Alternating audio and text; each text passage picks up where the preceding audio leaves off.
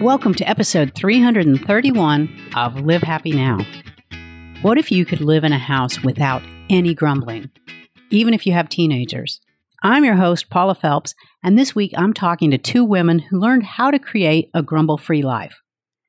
Amy Parker and Tricia Goyer are both moms and authors, and they teamed up for the new children's book, The Grumbles A Story About Gratitude. It's based on Tricia's own experience with challenging her family to live a grumble free year. And this week, they're here to tell us how this became a book and how you can use gratitude to lose the grumbles. Amy and Tricia, welcome to Live Happy Now. Thank, Thank you, so much for having us.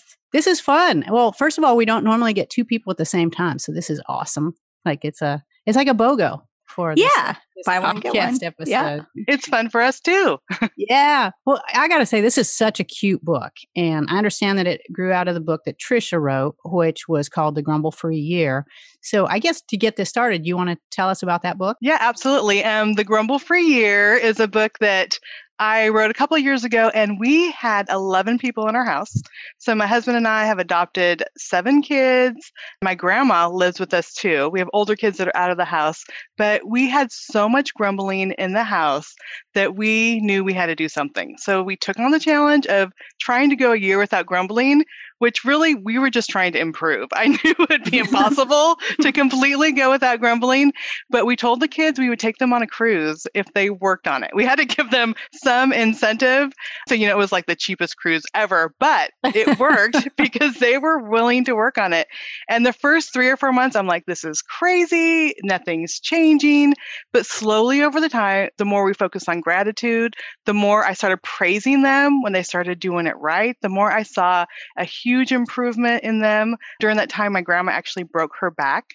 And it was, we were caring for her, but she was the best example of being grateful for us loving on her and caring for her during that time. And it really was an example for us. So by the end of the year, the year we were definitely better. And so out of that, I ended up talking with Amy. I was on her podcast and she's like, the Grumbles. I could see this as a children's book. And that's where the Grumbles came from. Well, that is terrific. And how, though, did you go about implementing a process to become less grumbly? Like, because, you know, that's something that really comes natural to us to be able to complain about things. So, how do you set like a, a measurement or how do you implement a program to not grumble? Yeah, well, the first thing we did is we sat down and I, I explained what grumbling is. It's not just the words. I had four teenage girls in the house at the time. So I'm like, it's the eye rolls, it's the whatever, which that just drives me crazy, those teenagers and their whatever. And so one of my daughters like, oh, we should all write down our grumble styles. And so we got a whiteboard and my little one would whine. She was seven at the time and she would whine. And the teenage girls talked about their griping and their grumbling. And they're like, mom, you gripe at us all the time. And I'm like, oh, you're right. And so once we wrote down our grumble styles, everyone, we told our my husband at dinner that night, we talked about our grumble styles, and that really helped us to see that all of us grumble in different ways. And then we had Bible verses that we memorized together, and we just really started catching ourselves. We said it's not going to work if we try to tell each other when they're grumbling, but catching ourselves and we would see someone start to grumble and like laugh and kind of catch themselves and it was not easy. But really when I started praising them, when I saw them like stopping themselves, that's really when I saw a lot of change. Because kids love to get praised, they love to be acknowledged for doing something right. And once I started trying to catch them being good, not grumbling, even if there was a soft sigh instead of a big grumble, I'm like, you're improving, great job. And that really made a huge difference. Well, I think you just gave a ton of hope to parents of teenagers Yes. because I have many friends who have teenagers and I don't know that they even imagine this could be possible. So Yes. that's really good to know. And so then, as I said, you spoke to Amy about it and she was like, the grumbles, I can see it. So, how did you take it from being an idea to turning it into a book? Well, so that we did a podcast together. We went to lunch. She had her uh, daughter with her, and we just had a fun lunch together. And then I just sort of got pinged that afternoon. I can't explain it, but it happens sometimes with just this idea and just the words. Um, and so we texted back and forth. So the bulk of this concept was born in a text. And I yeah. think she was even on her way home from, not while she was driving, but it was back and forth on her way home from Nashville. The whole concept was born then. And the words just kind of wrote themselves. And I sent it to her and we went back and forth. And she suggested at one point, you know, maybe we have a neighbor who enters or something. And then I thought, oh, grandma. Grandma is a real person who really modeled this for the mm-hmm. family. I mean, so, so much of this story it's a it's a narrative based on a family named the grumbles but so much of it was born in real life this is art imitating life you know everything that tricia has talked about in the grumble free year we tried our best to condense that and get that into a book you know, in into a five or seven minute book for little ones so that they could really start early and start developing those behaviors and, you know, changing their grumbling into gratitude from an earlier age so that maybe by the time they're teenagers, it's a little less torturous. Hmm. in the back of the book, they talk about grumbling styles. The front of the book has that scripture um, do everything without grumbling or complaining, which is good for anybody to go by. And then we reveal some of the grumbling styles of the characters throughout the book. And we show how Grandma Grateful enters and models grumbling for them. I mean, no, she does not. She models gratefulness for them. and they see it just gives them a new perspective on how maybe this grumbling doesn't have to exist this way. Maybe we could be grateful for the things we have instead. And so, you know, we discuss those little triggers for each character, but then we show how you can change the way you react to the things that make you grumble. And so we tried to pack all of that into this book and, you know, with adorable illustrations. So I feel like all of that, just listening to her on my podcast talk about the grumble free year, all of that just inspired this narrative for this book. You both have written books on your own, a lot of books on your own. Yeah. Let's, yes. let's address that first. Let's say, okay, we'll start. Tricia, how many books have you written? I have over 80. Yeah. All right. Uh, Amy, how about you? I'm trying to catch up with Tricia. I have over 70. Man, so but mine have a lot fewer words than Tricia's do. yes. She, yeah, she's so, written a lot more words. I guess my point is it's not your first rodeo for either of you. Is this the first time you've collaborated with one another? Well, well initially, Amy was my editor for one of oh, my really? books years ago. This was like what two of your books? Oh, two of my books. Yes. Yes. In 2006 I don't remember. It's been a while. Or I mean, it was just a long time ago. So that's how we first met. Was she was my editor, and we just have kept in touch, and it's been great. Wow. And so, so this was the first time you wrote together, though. Yes. Yes. yes. Wow, that's great. How is that different? How is that process different? It seems like it just was a very symbiotic like just everything came together for you. It was so easy. I mean and uh, you know i'm i'm working on two other collaborative projects right now and there are a lot there's a lot more involved in those but but this was just so easy. The book really just sort of wrote itself and tricia you know, I generally write children's books. And so my practice is to take big ideas mm-hmm. and boil them down into simple concepts or boil them down to just a few words. And so just spending the day with her talking about the Grumble Free Year just helped me to do that. And then when we started volleying ideas back and forth, it really just wrote itself. It was such an easy process. And Tricia's so fun to work with and just laid back. And I kind of have a laid back style too. So we, we just work well together. Yeah, and then the, it was really written in text messages back and forth. Yes. Um, add this word, add that word. Yeah. By the time I got home from Nashville, it's about a. I live in Little Rock, so it's okay. about a five and a half hour drive. Yeah. I mean, I would say the majority of the book was there, and then we grandma was added in because I talked about how important my grandma was when she was flat on her back couldn't get out of bed. She's just singing and praying. And I remember one day I homeschooled the kids. And so we were sitting around the table, and my 16 year old daughter said, Why do we complain about anything? She can't even get out of bed and she's so thankful and that really you know eh, talking about that with amy she's like yes we have to make sure grandma's grandma's in the book so grandma yes. is the character that brings in that gratitude that's so great so how did your how did grandma respond when this book got published that would just be amazing because it sounds like she she's a very grateful person and probably very humble and to be like you're the central character that turns turns it all around. What what was that like for her? Well, you know, she has dementia.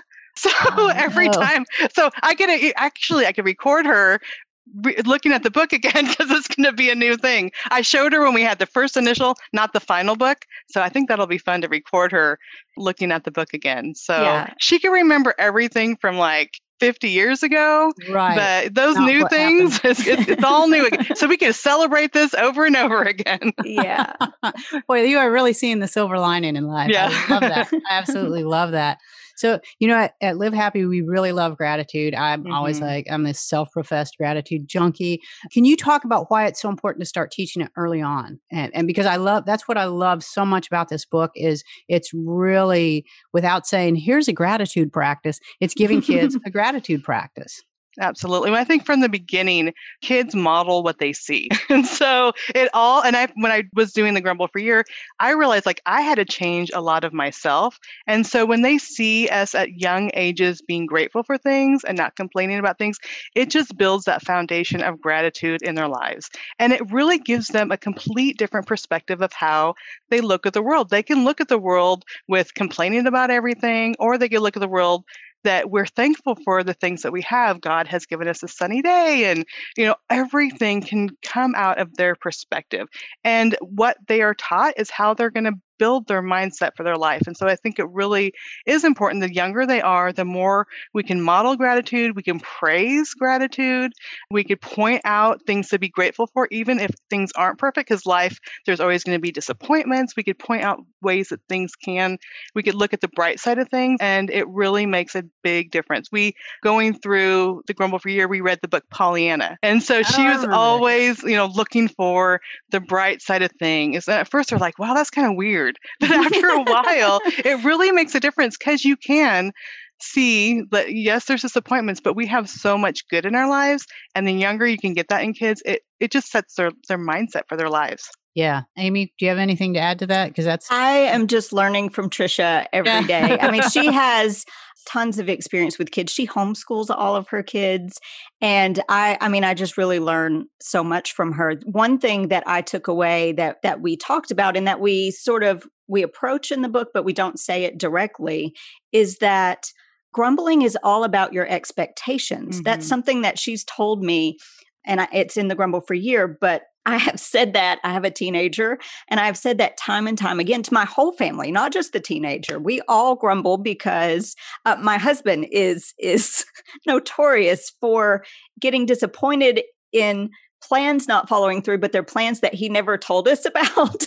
and I'm like, how are we supposed to know that this is what you wanted to do, but you never said it out loud? Because he, you know, creates these plans in his head, and then we go through the weekend and he's, but we never. I'm like, you never said that. So that one sentence that that grumbling grows out of our mm. expectations is so powerful if you think about it and apply it. If you think about what vacation is really going to look like. I mean, we're going to this really cool place, but it's going to require a flight, and one of us hates flying. And so, if you just set those expectations out, I think if you're proactive about it, you can just head off a lot of that grumbling from the get go. So, that has been one of the most powerful things that I learned from Tricia's book and perspective on on grumbling and gratitude. so is it more difficult to teach gratitude to adults or to children? Oh, well, I think adults for sure, because I think it's so ingrained in our habits. And I think that's really, we, we have to look and see what things have, what mindsets we have, what things we have that we're used to. So in my family growing up, it was like the muttering martyr type of person where it'd be like, I wish someone would help me clean the kitchen. And my grandma did it when she was younger. Now, now she's a lot more grateful. I could see my mom do it. And so I would do it. And I remember one day my husband said, Why don't you ask for help instead of just sitting in there and muttering? And I realized, like, oh, yeah, like I shouldn't expect, like Amy was saying, for someone to come and help me unless I say I would really love help with this. And when I do, it's amazing, like, okay, there's people willing to help. and so I think because we have kind of the patterns that we grow up with, mm. it gets harder as adults to catch those things. But for me, when Amy talked about that expectation part, we adopted seven kids in five years. We adopted first a single, then two more, a toddler and a five year old, and then four teenage girls. And I remember being so overwhelmed and I couldn't keep the house clean and I couldn't get the laundry caught up. And my husband said, Did you expect that we would add seven children to our house and you would be able to keep it as clean as before we added seven children to our house? And that's really like so it was my husband that put that seed of that there because I had expected, like I've always kept a clean house. I've always been able to keep up, keep up with laundry. And so understanding like what we expect and what's realistic really makes a big difference. And so as adults, it is harder to change, but we can rationalize, we can think through things, we can catch ourselves, we can write down our, you know, gratitudes every day and that helps us.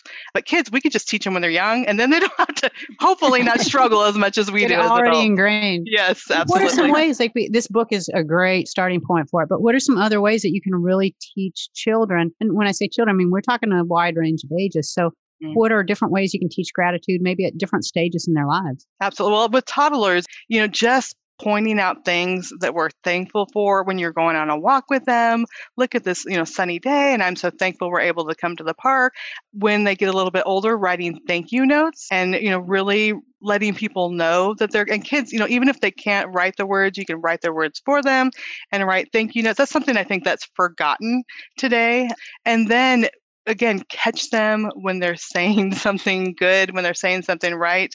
This morning i made scrambled eggs for my adult son and my two, two teen daughters and one of my daughters thanked me three times because she was like thank you mom. I'm like i really appreciate it when you take time not just get used to it. And so even as they get older when they say thank you when you see them being kind to someone being grateful for someone in you know catch them. And then later i will tell my husband guess what someone did today? They said thank you to the cashier and gave a nice smile. So that just instills in them when you're actually re- telling someone else and, and pointing out what they did right. It instills that they are making good choices and that they're doing the right thing. And then they're so proud and they want to do it again when whatever gets praised gets repeated. And so the more we can catch them doing those things or model it and then they're watching us, it gets repeated. Yeah, and I think that goes sense. for any age. Mm-hmm. yeah.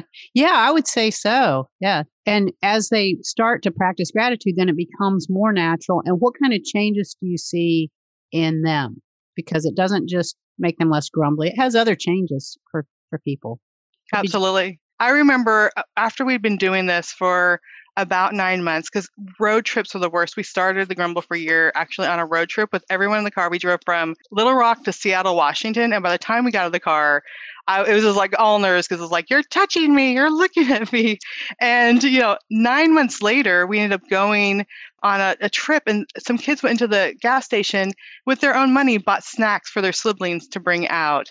And the kids in the car were like, ah, thank you so much. I'm like, it was like one of those moments where like I, I, do, I, do, not believe this just happened and it, it, but it's that little dailiness really makes a big difference in the long run and you can't see it after a week after uh, two weeks after you know even sometimes a month or two months but over time we were definitely able to see a difference and i would say now we are still like you know so far ahead of where we used to be. I mean, we're not perfect at all but that dailiness of, of showing gratitude and of catching them doing right and pointing out how proud we are of them it really makes a difference in the long run. Then how about you amy? What's your what's your gratitude strategy? Well i think that's that's one thing that i've seen that we do regularly now.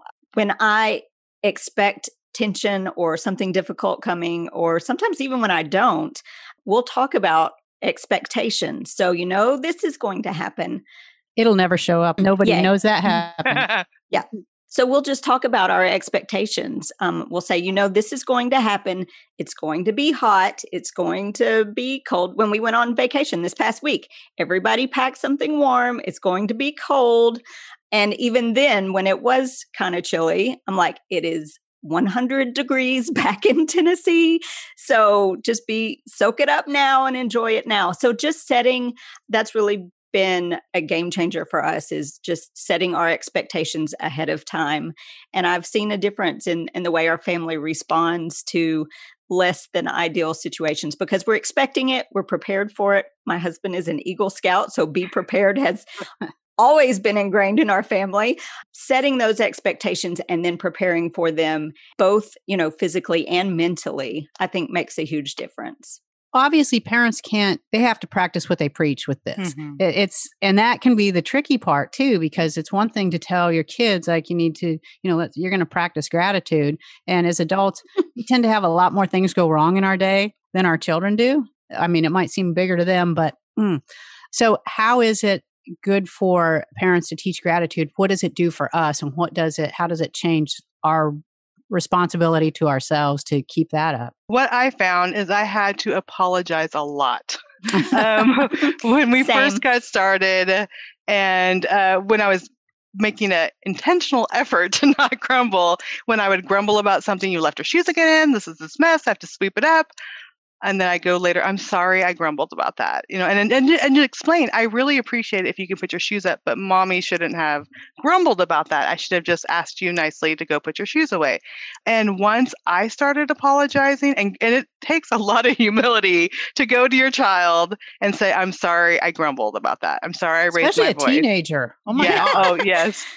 Uh, yes, my my teenage, but you know what? The I could see even with my teenagers, I could see them getting tense. If I'm griping at them, you need to do your homework. You shouldn't be on your phone. Like I could see them tensing up. And as soon as I apologize and I'm humble as I go before them, their whole countenance just kind of softens again. I know that, you know, you've been busy today, you've had a hard day, I'm sorry. And then once I apologize, then they are often quick to apologize back for the things that they do. And then later, when they come to me after grumbling and apologize, it was like, what? This is amazing. But it, it was me, you know, 10 times a day going to them, I'm sorry. I grumbled about that. Um, will you forgive me? And I, you know, I'm trying and working on this. And once I was able to be humble and come to them, then I saw them doing the same thing. Yeah. So, and just that practice alone of modeling humility um, mm-hmm. that extends far beyond gratitude and grumbling, just modeling to kids, we mess up. And this is how you handle it when you mess up. You say, I'm sorry, you try not to do it again. And I feel like modeling that humility and apology and forgiveness is is so vital for our kids. We, you know, eh, because we put so much pressure on them and expect them to be so perfect sometimes without even realizing what we're doing. And so when we show them we're grown-ups, we've been doing this a lot longer than you have and we mm-hmm. mess up on the daily, but this is how you handle it when you mess up. I think that is so powerful in any area of life for our kids. What about because I have one friend in particular who I can hear, she has teenage sons, and mm-hmm. I can just hear her saying, but they will not get their shoes and socks out of the living room. It's not grumbling, it's just they need to do it. So, what about that? How much do parents have to go overcome with that mindset of it's like, it's not grumbling, I just need them to do what they were told? Well, I think one part of that's on us. My husband is not a teenager and he still leaves his socks and shoes in the floor. And so part of it is about that expectation. I am convinced, I've been studying this a long time, and I'm convinced that boys don't see dirt. Mm. it does not exist. It does not exist. Dirty laundry does not exist. And it's more about my expectations and what I want than about their expectations and what they want. So I think you can ask nicely. And there's, you know, there's a point to obedience that needs to be enforced, of course. But that's not going to stop them from leaving their socks and shoes on the floor the next time. I um and I will I will approach my teenage son. It's socks and shoes, but it's also wrappers and drinks, mm-hmm. cups, you know, and it how how do you leave the room? how do you get seven cups in the room first of all? And then how do you leave the room like that? How does that even happen? But that's about my expectation and my priorities versus his. So I will walk him into the room and say, "Do you do you see what I'm looking at?" and he'll, you know, pick them all up and of course leave 3 or 4 because he doesn't see them. He's blind to it and then go and take them and put them away. I address my expectations first, and then I will direct him to what he needs to do. And surely at some point, I don't know, maybe at some point they'll get tired of me pointing them to that, but so far, not so much. Yeah. yeah. And I think it, it is when we are able to just ask without getting upset. Just this morning, my 10 year old left the ketchup on the table. And I'm like, okay, the living room's connected to the breakfast nook. And I'm like, Casey, come put the ketchup away. He's on a video game. He does not even respond. Did you hear me? What? No. and honestly, like, I know he didn't hear me because he did not respond. And he goes, and I said, "Can you come get the ketchup?" He, I mean, he got up and came and got it. And I'm like, "Remember, we need to put our stuff away." So it's, it is that, you know, it's just simply asking. Yes, I mean, we do have to ask over and over again sometimes, but I could have been really upset. He wasn't listening to me. I could have made myself escalate, but really it's just ketchup. Like it's just ketchup on the table. I need him to put away. And in the grand scheme of things, you know, the more that we just approach things with gentleness and not letting ourselves get worked up. Um, but also, my kids have chores. And so we, every day, someone has to clean the living room, someone has to clean the kitchen, someone has to clean their upstairs bathroom. And so often they're asking their siblings, Can you please come pick up your shoes? Because they're the ones picking up the living room. And so it's help, it's teaching them, like, okay, now, now mom's not the only one cleaning after them. There's other siblings. And so we say, You could ask your sibling, but ask nicely. But yes, everyone needs to come and pick up their things. And so then they're responsible that day for the living room and so then they're they're learning to ask nicely and have their siblings come and pick up their things. And that also probably gives them a lot more empathy when you come mm-hmm. and ask them to pick up their shoes. They're like oh i know what this feels like when i'm trying to clean and there are shoes in the floor that don't belong to me. So it builds empathy i think too that's so great. And now you've got, I love at the end of the book that you have, you know, you identify these different styles of grumbling. So it is for children, but there, you've got something for parents at the end, which is really helpful. And I really love that about the book. And can you talk about what it is that you really hope families take away from the grumbles? Yeah, and I just hope it's just the conversation. So yeah, at the end it talks about the grumble styles, you know, muttering, stomping, pouting, scowling, whining, crying. Um, those are all styles, and so as the parents are reading through the book, you know, hopefully over and over again, kids love repetition. They love the same books that become their favorites.